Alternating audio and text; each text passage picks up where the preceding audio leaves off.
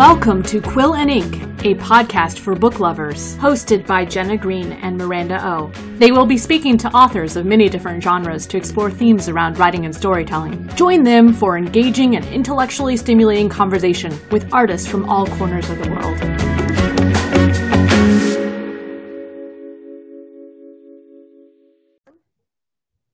Hi, welcome to Quill and Ink. My name's Jenna Greene a YA fantasy author, author of the Imagine series and the dystopian thriller Reborn. Uh, with me is Miranda O, a contemporary chick lit author, author of the Chin Up Tits Out series. And she is eager and anxious to introduce our guest for today. Hi, Miranda. Hello, hello. I'm super eager because my guest, our guest, is from the same hometown I am. So I feel like we're neighbors.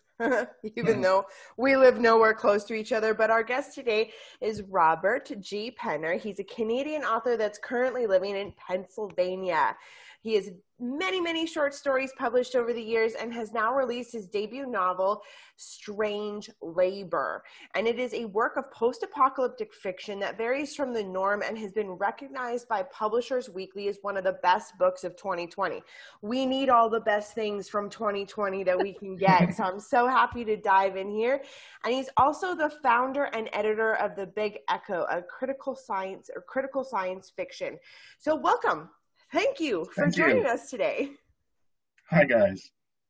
Hi. Hi. Okay. So, how does it feel to have your first full length novel recognized and supported? It's a big thing compared to your short stories out there.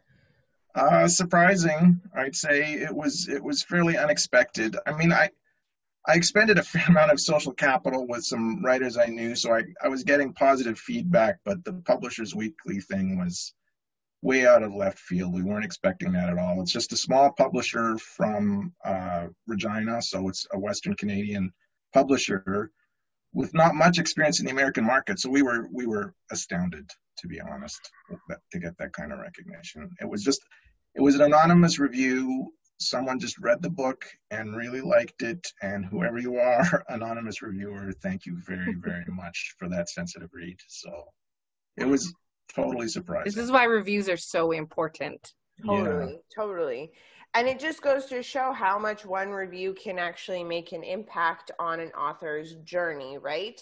Mm-hmm. Um, now, for me, the one, the, the first time I got a big review, I happy dance and I think I cried a little bit after making like the was I'm like, guess what happened?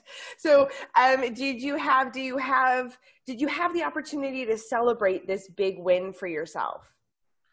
Well, yes and no. I mean, it's 2020, um, and we were pretty much locked down. So we, what did we do? I think we ordered Indian. I think that was that was the the celebration. Was uh, we ordered we ordered out Nice. Um, and enjoyed a quiet meal at home. Uh, it would have been nice to go out for a drink, but it just wasn't on the books, so to speak.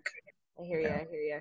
Well, you gotta love some good old Indian food. I had Indian the other day for supper, and it was actually all homemade, and it did not taste the same as a restaurant, but it was. It's definitely that time of year where that it's comfort food. It just warms you up from the inside out. Plus, I like eating with my hands when I can. So, yeah, anyways, I really want to dive into yeah. Moving on, um, I really want to dive into your move to the states. Like Jenna and I are both proud Canadians. You are a Winnipegger. I'm a Winnipegger. So, what prompted your move to the states? My partner got a job. Um, we were both academics, and we'd finished our PhDs. And whoever got the first job, that was where we're going to go. Um, and there's an awful lot of universities in the United States, so odds were it was going to be to the States. So we moved down here. Our daughter was six when we moved down, so it was a little hard on the family, both sides, to make that switch, but it's been great. Um, I do miss Canada an awful lot.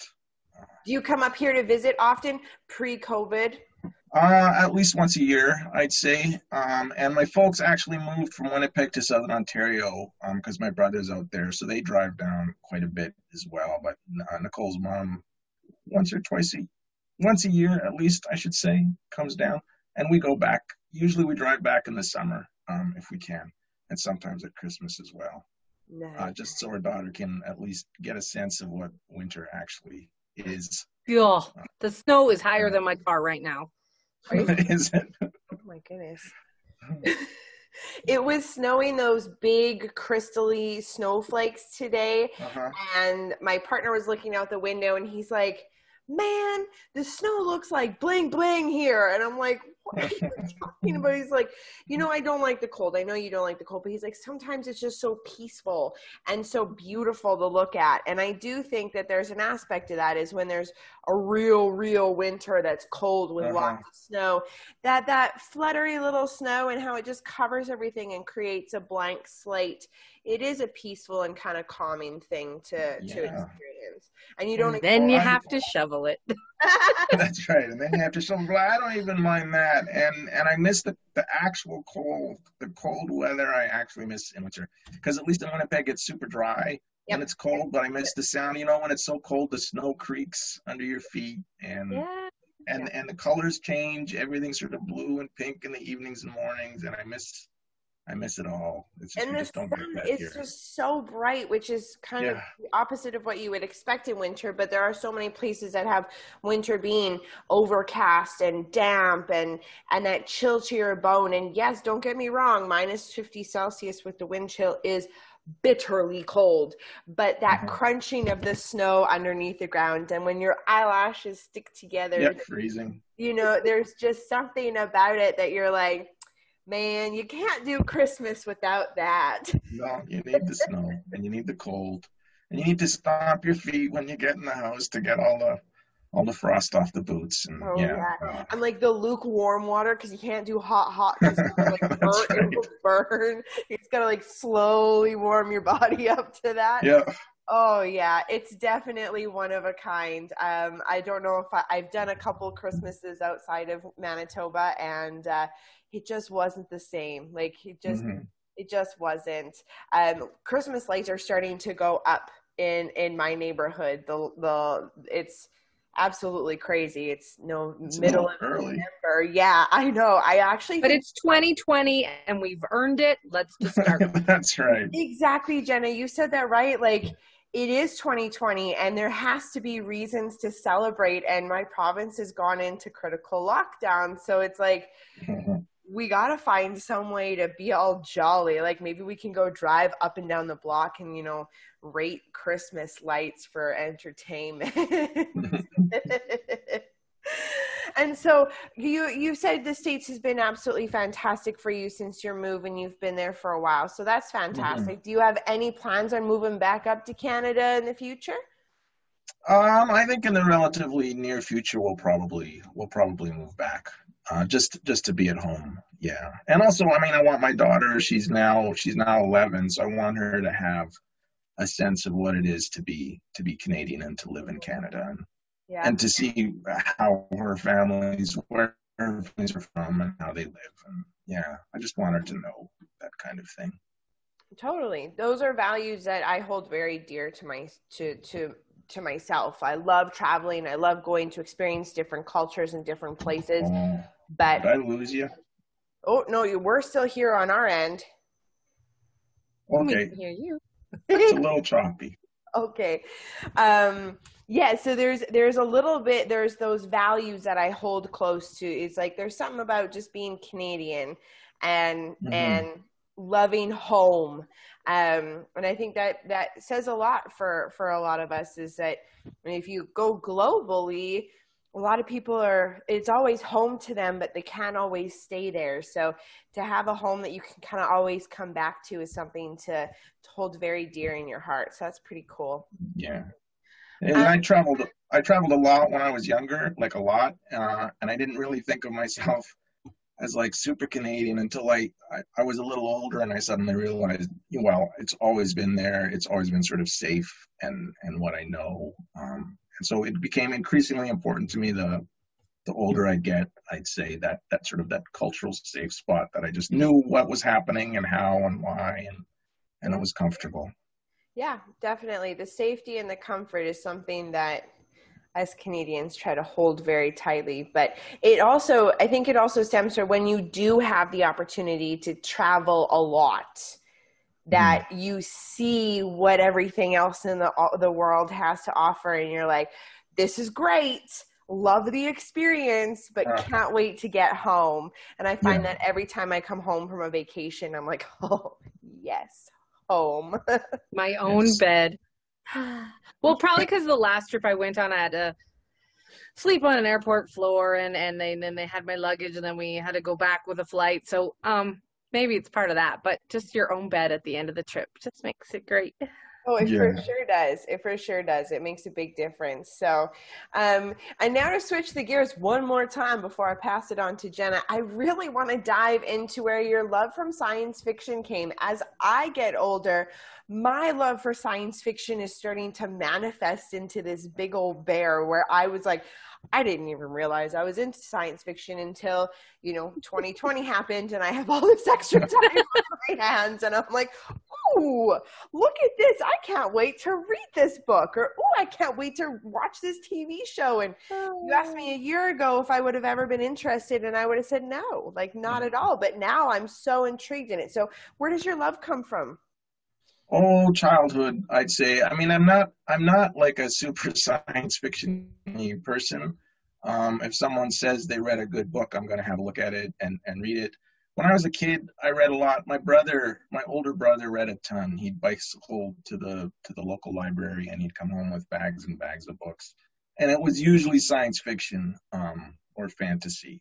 So I think it's mostly a childhood thing. In my late teens and early 20s, I didn't I didn't read it much, but then when I started writing more, um, I started reading science fiction a little more too. And I think it was just the idea of sort of a what if game. It's just super fun to just make a couple of rules. This is how things are changing. This is what the scenario is.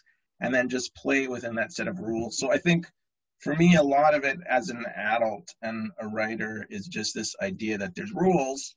I mean, they exist in all forms of writing, but in science fiction in particular, there's always a set of ideas and everything has to somehow meet or make sense within that set of ideas and it's just it's just it's just fun. It's a game. So it's i think in a lot of ways it's the most obviously a game uh, of the different forms of writing. And i would say that's probably it. It's just it's fun. It makes sense. Totally. Yeah. I, I write fantasy and you're creating yeah. worlds and you're saying what if? And um and the world building is fun. It is yes. just Mm. and then it's really but the, the story really gets going once you put your character in that world. And then you play that out. And that's so there's like the the background work and that's super fun and then the next stage and it's yeah. And unexpected outcomes right? Like you create your world and you have your character and you think you know what's happening and then you start playing with it and then as you play new things happen that you didn't expect and, and there's a real i think a real pleasure always. Half my characters are feral and don't listen to whatever I'm planned out. So, um, yeah, and and a lot of people don't know that that that aren't writers. They think that the author has complete control, but there's an element of mystery as you know, yeah. a, a, like one thought or one line that you type in will trigger all sorts of other things that you hadn't thought of, and now you have to change your pacing, yeah. your character, your plot. Yeah. It's like your your fingers and your mind sometimes don't jive and they get disconnected and your fingers will take you into another direction that your head didn't want you to go into and then right. you stop and you're like, "Whoa. Well done. Well done, hands. Well done." so Miranda mentioned earlier that um, this this novel, your debut novel, is post-apocalyptic fiction that varies from the norm. So, why, how, or why does this book different uh, than other books in the genre? Oh, I would say there's there's two main ways it's different. The first is it doesn't really explain itself. Um, so the basic premise is is that one day, for whatever reason, most of the world's population suddenly just gets up and they leave the cities and the towns and they aren't talking and they just start working together to build these massive labyrinthine earthworks. And then there's a handful of people left behind, and they don't understand what's happening. Um, and they never do actually learn or get a real sense of what's happening because in such a situation, how how could you? So a lot of the book is people talking and trying to understand the situation they don't understand. Um, so that's one of the big themes of the book is just simply, well, you're stuck in these sort of these existences and you don't understand why it's happening or how, and you still have to make sense of life and live well. Um, and how do you do that? So that's the big theme of the book. Um, the other way it's not typically post-apocalyptic is there's very little violence in it, um, and there's very little high drama. Um, so most of the action in the book, most of the day-to-day events are quite sort of um, quotidian. Um, it's just people caring for each other, looking for food, having dinner parties or whatever, but just living in these spaces and and again, it's related to not knowing really what's going on. There's not high drama. It's not good versus evil. Mm-hmm. Um, I mean, there's some allusion to violence. It, there's some violence that kind of occurs off screen, but it's not. It's not Mad Max. Um, so nobody who wants to read um, um, mohawked bikers decapitating each other with chainsaws. No zombies. This book is not no. for you. Don't read it. Don't read it. Um, no, no zombies or mohawks. no zombies. no. It's quite. It's a very quiet book. Um, I think it's also a kind of an interesting. There's there could be an interesting connection to how 2020 has been. You know, minus all of the movements that have happened. If you Uh-huh. look simply at just the COVID 19 piece of our lives around the world, it has been one of these situations where it is quiet. We have to sit around the dinner table with just our families because we can't see anybody. We have to Mhm. care for each other in ways that we weren't really responsible or relied upon to do that beforehand because our lives are so busy with all this excess noise like That's right. right so i'm i'm hearing you say this and i'm like man that sounds like the last 7 months in our That's lives right. That's an excellent observation, and it actually caused me some anxiety because I wrote the book before it happened, and then this thing happens, and it's like, well, is it? Will people want not your to fault. look at this, or will they want a break? Right? Like, what do you do? Well, there's nothing you can. The book's done. really how does it end we need to know how 2020 yeah. I- Is there a sequel coming so we can ride this Uh, thing out? no, there will be. No. There will be. No, I'm going to change gears. Um, there will be no Cool. sequel. Yeah. Cool. Yeah, that would definitely give me some anxiety. I'd be like, oh my goodness, higher powers, the universe, what kind of insight have you given me and what have I done with it? Yeah. No, there shall be no no deep insights provided. Just oh, that that's super cool though. I like that. I like that we can kind of connect it and maybe it might turn some extra people onto the book and pick it up this year just to look at a different perspective on how they have handled the last year Mhm. of this COVID and how people are handling it in your book. Be and- relatable. Oh, also what Oh. you said about caretaking for people of people like some things we didn't think about before that's also a big a big theme in the book and how it's not just it's hard to take care of people and constantly be thinking of, of other people and the consequences of one's actions it's very draining it's exhausting yes, I'm a parent. Yes. are you yeah yeah it's like it Mom brain does not end. It it just keeps going. this goes on and on It just never ends. You're always thinking, Yep. and it takes up a lot of Energy. yeah, Yeah. even when you're not really thinking of it. And then you know, I'm thinking about my dad because he's getting a little bit older, and all this stuff about me tends to be last, and then I'm a hot mess, and I'm like, but everyone Mhm. else is organized and ordered. So it's an interesting way to to look at that about the the the emotional drain. I Yeah. guess I'm a teacher as well, so you know, people are always like, "Why are you so tired at the end of the day? You didn't run a marathon." I'm like, "But I am looking after yeah little people all day, and, it, thinking ahead yeah. too, right? It's not just the day, it's not just the moment. You also always have to be planning and considering, and it's it really changing wears you everything. down. Yeah, every minute, yeah, and then somehow finding all their mittens. that's right. The mittens. The twenty minutes to get ready, just to leave the house. Just Recess is like an hour process. I gotta pee now. that's right. Um, I will say, in my kid's defense, yesterday she stayed out in the snow longer than it took to get her in her snow gear. So That feels That's like a a big accomplishment. that is a win. just to, I I wanted to ask a question about the novel. There's a, a quote that's been going around that says, "You say that this book is a meditation on the meaning of humanity." So I think we've kind of Yeah. talked about that a little bit. But what is you? Do you come to a conclusion? It, do you personally have one? Do I? Uh, not not really. No. Um, I think it's I think it's largely um, improvised. um, in the sense that depending on your situation, um, you're going to have to relate to your world in in different ways. Um, I would say that what's very critical to to my sense of humanity and the sense of humanity in the book that it, it has to do ultimately with cooperation Oh. um, and communication. Um, and just in little ways too, like trying to get a child dressed in the morning is a, is a tremendous exercise of patience and cooperation and, and communication. Um, and even if it doesn't feel like it, even if you're just trying to get the boots on and the mitts on and the toque on, it's still, it's all still about communication. It's all about trying to teach this little person how to cooperate and how to respond and how to, how to be together in the same social space um, in sort of uh, kind and generous ways. So I, w- I would say that it's it's about communication and cooperation and, and just I get trying to survive. Yeah. Society, like humans, have that social need, They right? do. There's lots of animals that live their whole life and they're alone, and that's that's what they do. The lockdown showed me I need people, and Yes. it, it affected me emotionally, affected me mentally. It it physically changed my daughter's personality until Yeah. she could be back. So your novel, where people are physically leaving, it, it would take a toll on the characters in in ways that they might not have expected and then they're trying to figure out why. At least with our situation in, in this real life we kind of know why.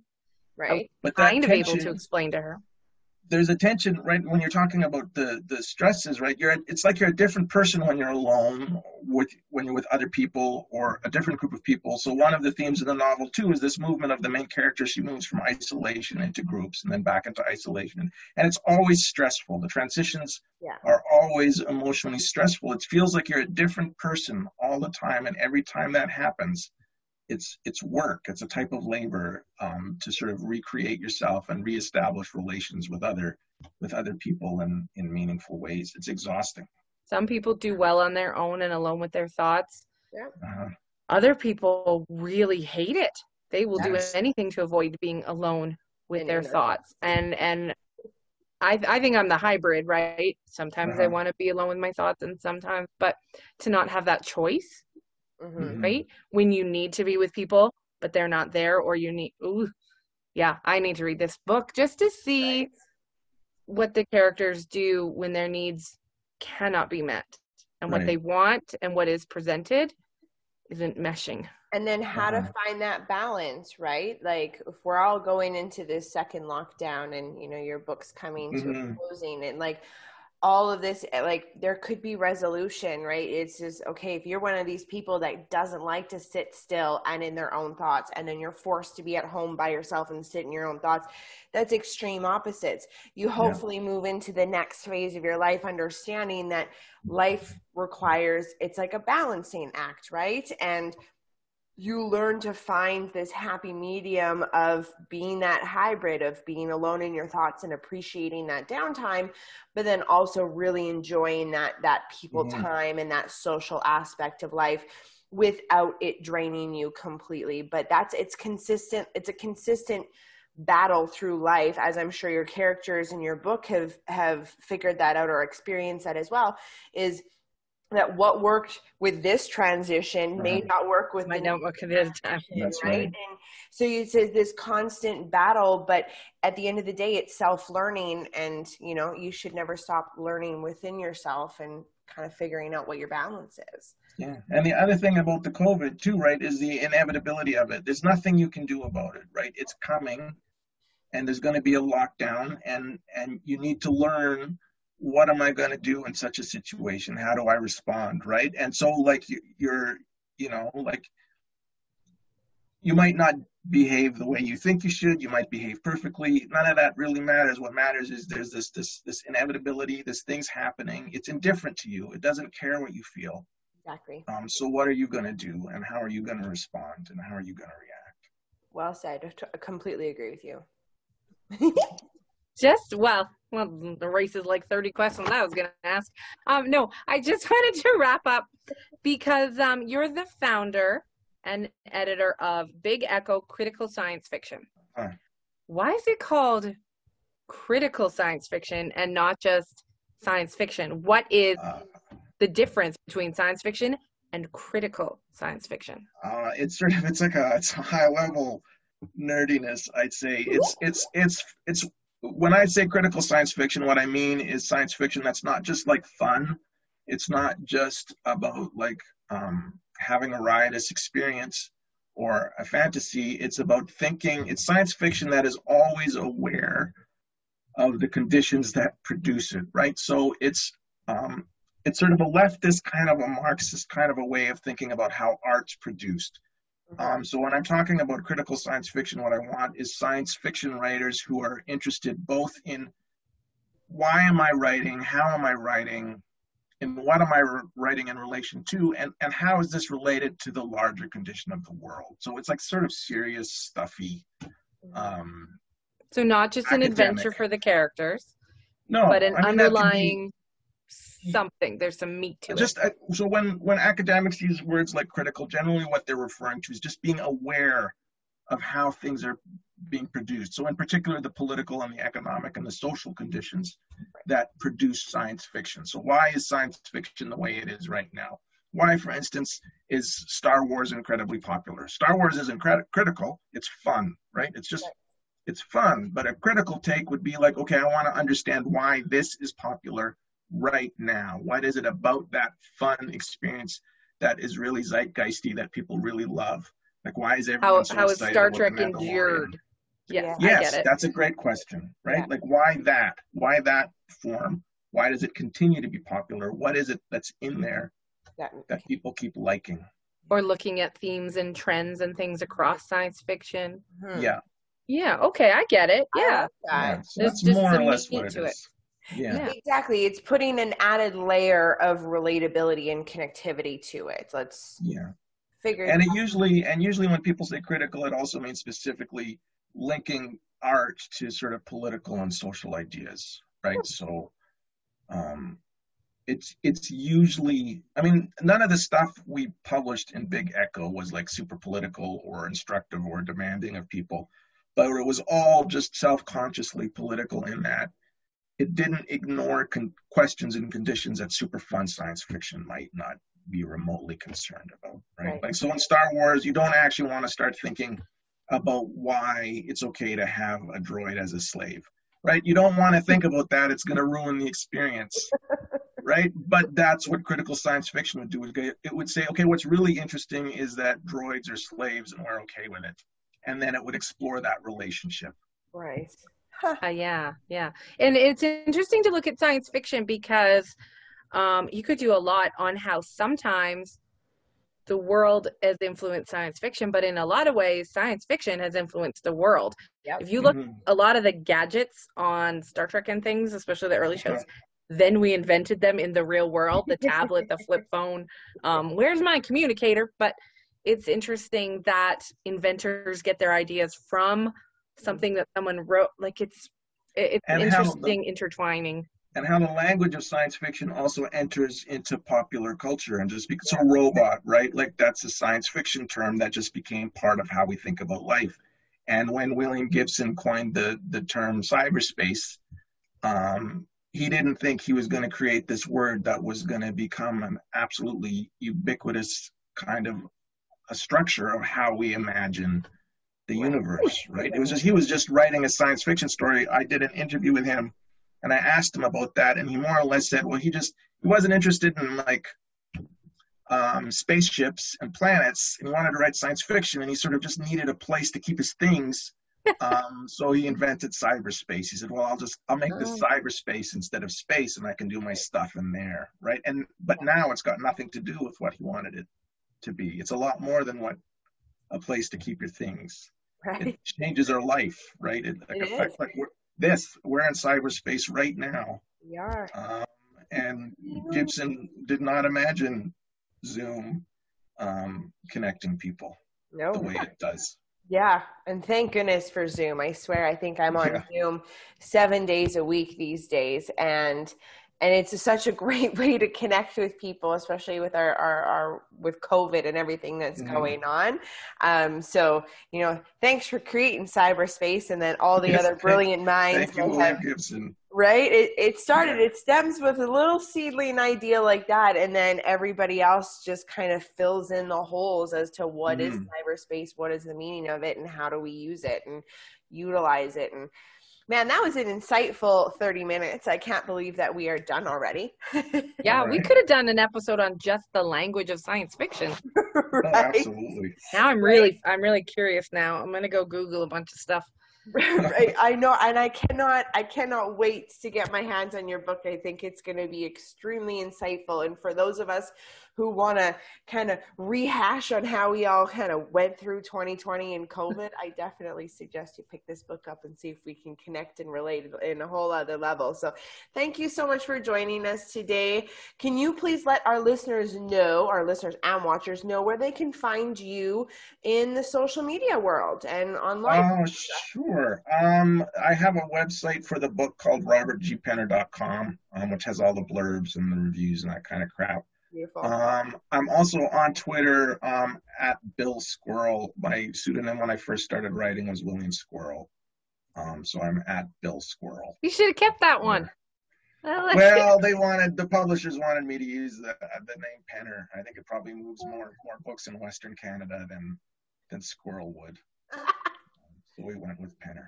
Hey, that's okay. It worked. It's not publishers, it worked if you're going to order it, the publishers are probably more are a better source than than Amazon. Amazon's been very slow. So Radiant Press in Radiant. Regina. Okay. Um, and it's also at McNally's right now in Winnipeg. Nice, uh, perfect. Oh, those Winnipeggers. We'll see That's if right. we can do online or like curbside pickup during the next month while we're under lockdown. Thank you, Robert, for joining us. Thank you, guys. Very, very honored to share the time with you. It was great. great. Just a final thank you to our sponsors, uh, Creative Edge Publicity with Mickey Mikkelson and Authors on the Air Global Radio Network. And of course, to all our listeners and all our viewers, thank you very much. Bye. Bye bye. All right. Thanks, guys.